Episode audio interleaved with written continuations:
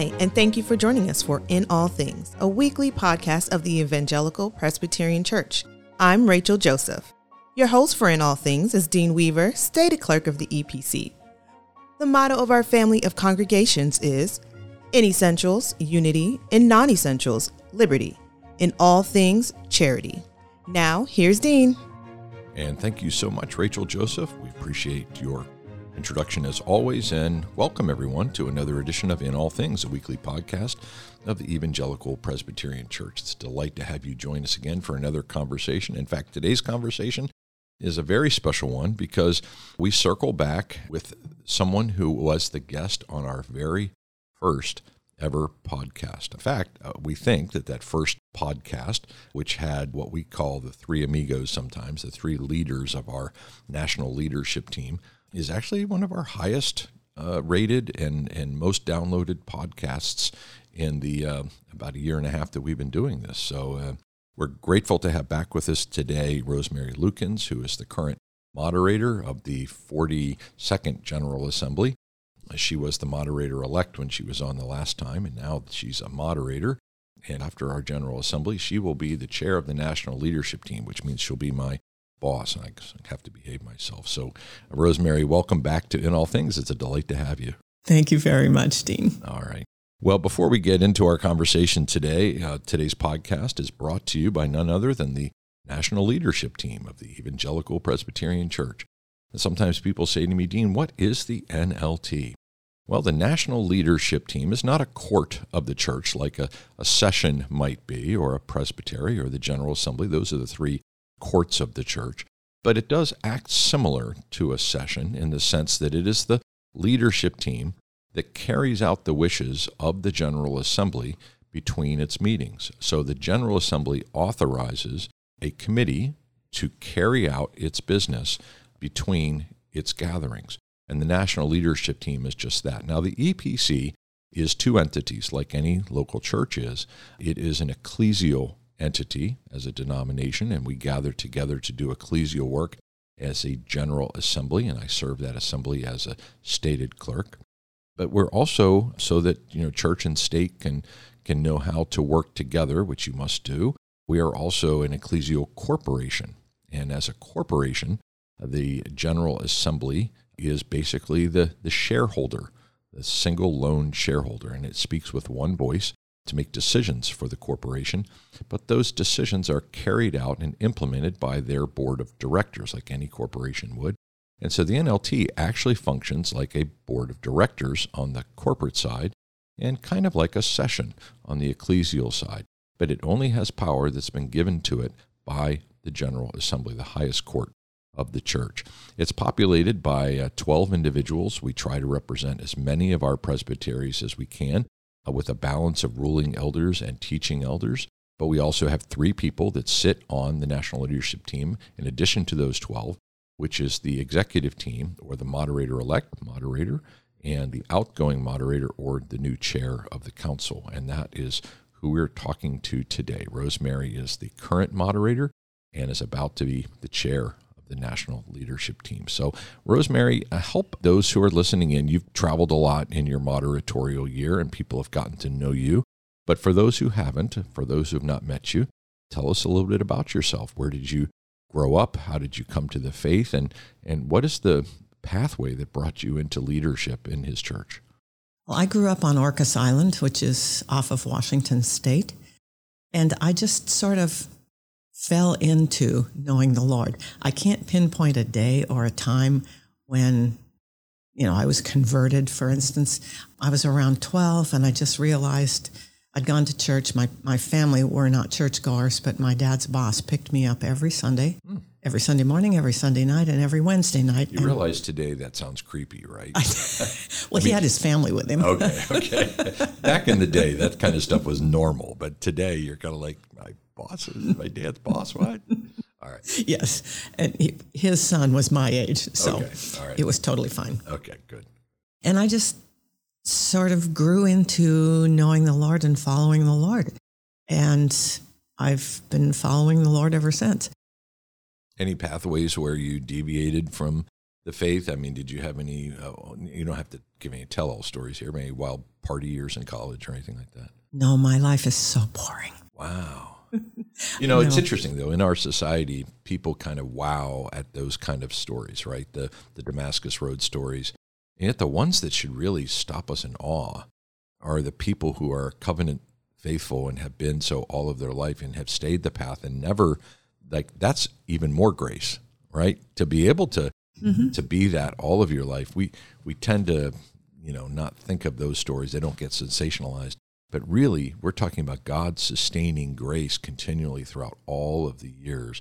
That's a great testimony. It has totally been amazing. I started tithing when I was babysitting when I was about 15, Wow. and have been tithing ever since. Wow. And well, we here at the Office of the General Assembly appreciate you tithing to the larger church. So thank you.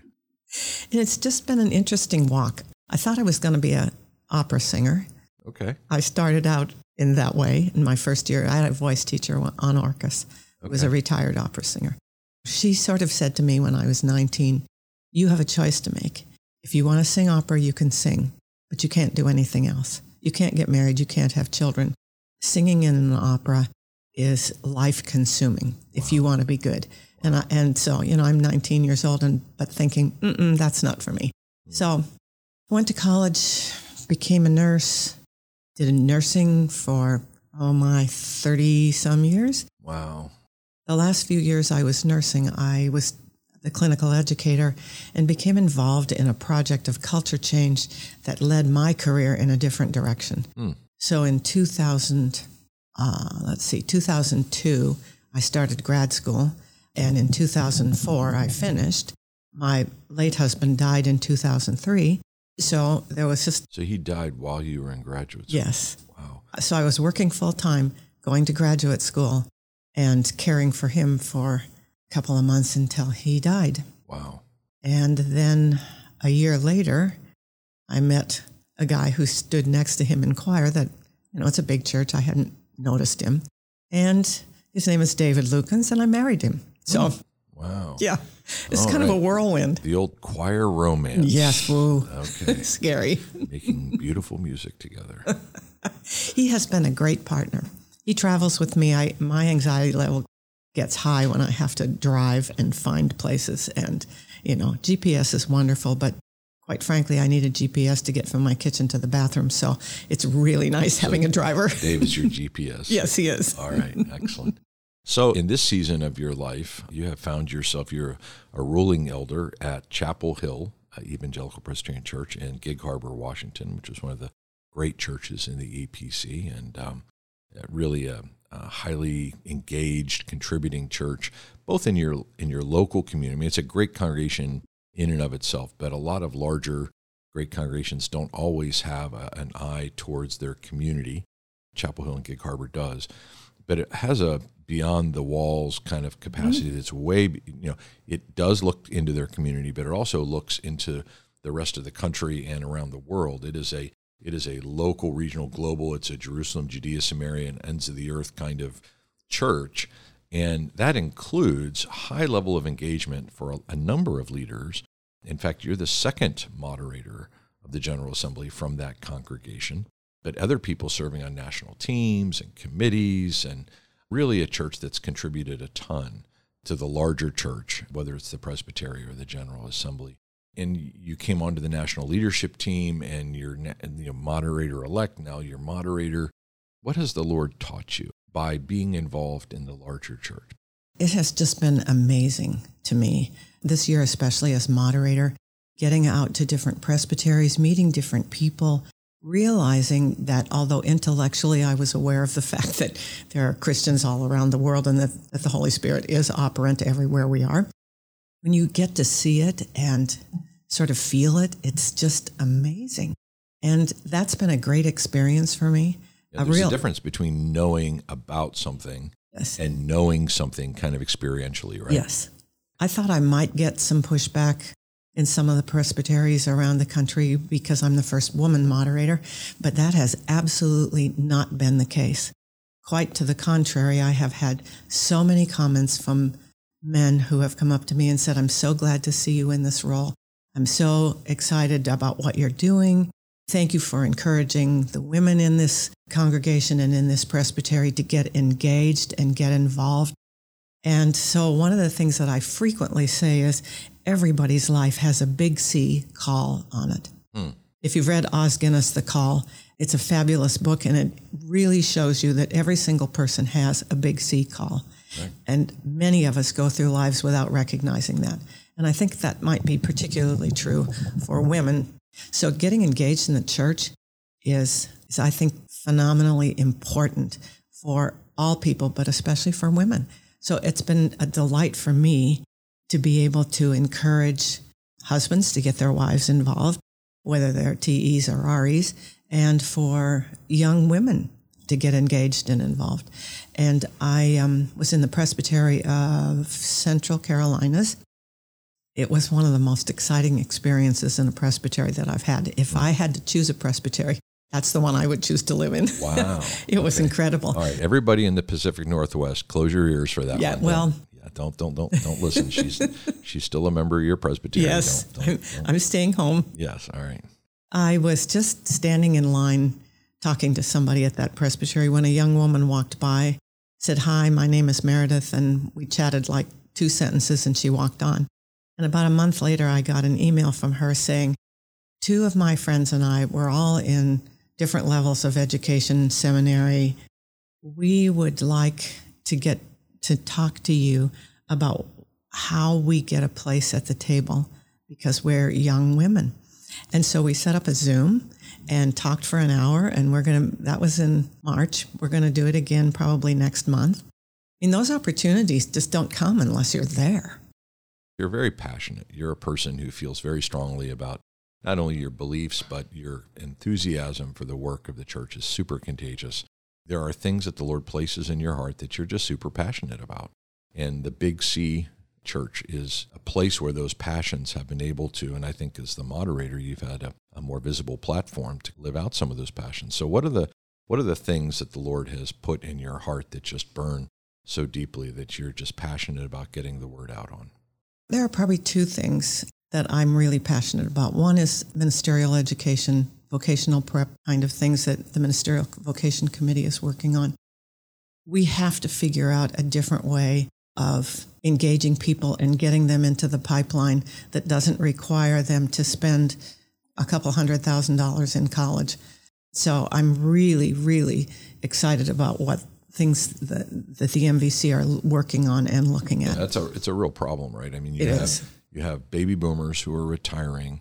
You have the Barna statistics say 42% of the people who are currently in ministry are thinking about leaving and then we don't see a lot of Gen mm-hmm. uh, Z people coming up or even Y coming up into ministry so that there doesn't seem to be enough people coming to be able to fill the, the spots that we have. And then some of the requirements that we place on them, particularly around education. You know, you're talking about college debt, then you're talking about seminary mm-hmm. debt. Then they can't afford to go to, to say, a smaller church that, that can't pay them enough to like live and service their debt load. And so we've created this scenario.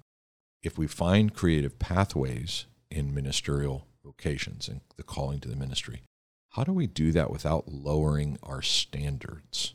So I want your thoughts on that. But let's put that in the parking lot and let's go back. What's your second passion beside ministerial vocation? This may come across a little bit strange, but my second passion is POI. Okay, that is really strange. So POI, explain what POI is for those who are listening in. Well, we used to do our funding by per member ask. Now we are switching. We started last year over the next couple of years to percentage of income. I love that idea. I just don't think that the church should ever be in a position, the big church see, where we can't afford to do the work of the ministry. We really, really are passionate about Jesus and we want the people that we know and love and you know, like live next door to us or live across the world, whatever that may be. If we want them to know Jesus, we have to be able to fund these things that we are doing, even in the EPC. So we have world outreach, but we also want to grow churches. We want to build churches. We want to spread the word to communities that don't have churches. And we want healthy churches. We want pastors that are healthy. All of that takes money. It does. and it's, the, amazing. It just doesn't happen, you know, miraculously overnight. It just it just doesn't. I mean, we heard at our most recent national leadership team meeting of story after story after story of, of churches that were having adult baptisms mm-hmm. uh, on Easter Sunday because their people are actually taking the three circles and integrating it into their church. I mean, I know one one church that it's the benediction every Sunday. They make sure that everybody hears a clear gospel presentation before they walk out of the church. And so we're hearing these stories of people coming to Christ and people being baptized, but that requires training, that requires resources, that requires distribution, that requires follow-up, that it's now we're going to be talking a lot more about discipleship because obviously it's not just about coming to Christ, it's about following Christ. We heard from Bob Stauffer recently that the team has trained 90 transitional pastors. And with all of the retired baby boomer pastors retiring, and we have all these vacancies, I can't even imagine where we would be without the training of those transitional pastors. So the funding of the Big C is one of your passions, huh? It is. All right. I just have a strong belief that Jesus does not intend the church to be poverty stricken in the sense that they can't do the ministry that we have been called to do. I mean, we are Great Commission people. Great Commission people should give greatly. Great Commission people should give greatly. I think God wants us to cultivate and bring about fruitfulness in life and abundance. And that's, of course, eternal life, that's abundant life. That's our primary thing that we have the opportunity to bring. And you've heard me say, people don't give to organizations that have needs, but they do give to organizations that meet needs. The EPC is an organization that meets the greatest need of all because our mission is to carry out the Great Commission, right? right? But I love your phrase. What surprised you? Every moderator has a different experience. No two are the same. Is there something that jumps off at you as unexpected and a kind of a serendipitous surprise of sorts? What has surprised me, I think, is that God continues to open doors that I don't expect and don't see. And He makes His way through me out into a much broader world than I would have been able to see. That's phenomenal to me. You grow up on an island and you think, oh, you know, it's a tiny little homogenous society, and I'm sure there's a world out there, but I'll never see it. Mm. And you've definitely seen it. I definitely have. Yeah. And then to be asked to be on the national leadership team, it's like, why did I get asked? I'm from a little tiny community across the world, from here anyway. So I just have to say, God did that. The surprise that God taps you on the shoulder and you find you where you are, and yet decide somehow He wants to use regular, ordinary people. Mm-hmm. Yes, it is amazing. Yeah. It is amazing. And his faithfulness throughout all of this has just been remarkable. Yeah. So I, I said I wanted to put something in the parking lot, and it occurred to me I haven't gone back to the parking lot to get that item. So I'm going to go back there now before we close because I do think the interest, and this is changing direction a little bit, but I do think the question of Minister of Vocations, which is one of your passions, and the pathways toward ordination so that we can find creative new pathways to empower a whole next generation of leaders to rise up in leadership. Do you have any thoughts on how we do that without lowering our standards? You know, Presbyterians have a long history of highly valuing educated clergy, right? And there's pluses and there's maybe some minuses that go with that.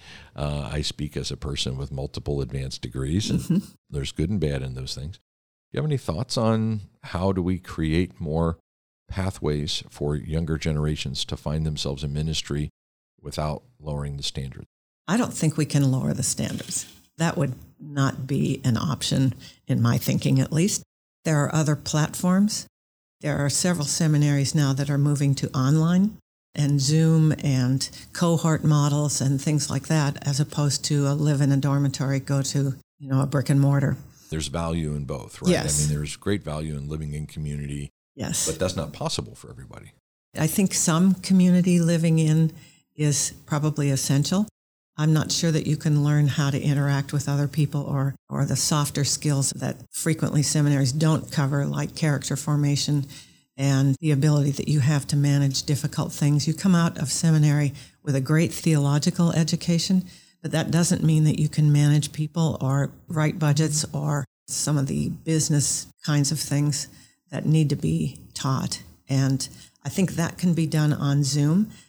You know, you could have 80 people in a cohort and break them out into groups of 10 with pastors or great lay leaders, depending on the content, get the opportunity to share with those 10 people. And at this coming General Assembly, there will be something before the Assembly to appoint an ad interim committee, moderator appointed, to look at our ordination standards and come back in two years with any recommendations of any adjustments that need to be made. And I think you're right. We, we shouldn't consider lowering the standards. In fact, we may want to raise our standards, the inverse of what you might expect. And that is to say, we, we haven't measured things like character formation or spiritual formation or ministry readiness in terms of emotional well being and spiritual faith. Taking a Bible exam is not the same as being spiritually mature. You can know the, the facts, but not know how to relate the facts to, to people in a life transforming way. So somehow we need to do a more comprehensive approach to preparation. I don't think Generation Y or Z would back down from that challenge. I think, in fact, they would welcome it. I do too. Work happens in relationship. And if you don't have relationship, a lot of the task part of the work can be frustrating and can simply not go anywhere. So building relationships mean you have to know yourself and you have to be willing to share yourself with other people, even on Zoom. And the value of intergenerational yes. relationships, right? I mean, you've experienced that even on the NLT. Yes. We have people, I mean, we're West Coast, East Coast, North, South, younger, older men, women, ruling mm-hmm. elders, teaching elders. I mean, there's there's a lot of different composition there, but we grow from one another, right? And I, I find the younger members of the NLT push us and cause us to think about things in a way that we might not otherwise, and we're richer and stronger for it. Yes, I agree. And I would like to see the older generation, like my generation, embrace change. The world isn't the way it was 50 years ago when I was growing up. We can't look at church and say, I wish it was the old days. It, we don't. Yeah. The old days are never probably as no. good as we remember them being anyway. if no. you actually could rewind the clock, you probably would go, ooh. Well, Rosemary, we're going to have to wrap up our time together, but it's been an utter delight, as it always is, talking with you. And we appreciate you sharing your thoughts and your journey, and especially sharing your leadership gifts. And um, thankfully, you're not going away anytime soon. You're going to be transitioning this General Assembly from moderator to the chair of the National Leadership Team, which unfortunately for you means we're going to be working even more closely together than we have. so I apologize for that ahead of time. But thank you for being with us today.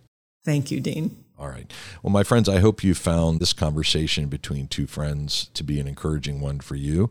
And perhaps it's opened up your imagination to what it might be like to be a part of the large church C. And I'd like to leave you with that one thought of Rosemary's, which is that Great Commission people should be giving greatly to that commission. And that's a one that's going to stick with me uh, going out of this conversation. Well, my friends, we end with the good word from God's word, as we always do, that you might be blessed on your way, because God's word goes forth and accomplishes the purposes for which it has been established, and it does not return void. Colossians 1. The Son is the image of the invisible God, the firstborn over all creation. For in him all things were created, things in heaven and on earth, visible and invisible, whether they're thrones or powers or rulers or authorities. All things, my friends, have been created through him and there for him. He is before all things.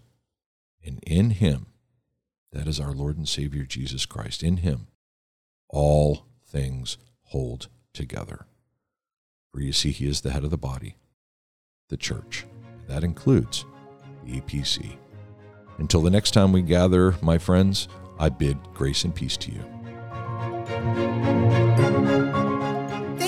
Again for joining us. On behalf of Dean and the entire team, we hope you will join us for our next episode of In All Things. For more information about the Evangelical Presbyterian Church, including a directory of local churches, online resources, and much more, visit our website at www.epc.org. I'm Rachel Joseph. I pray you have an overwhelming sense of God's presence in all things today.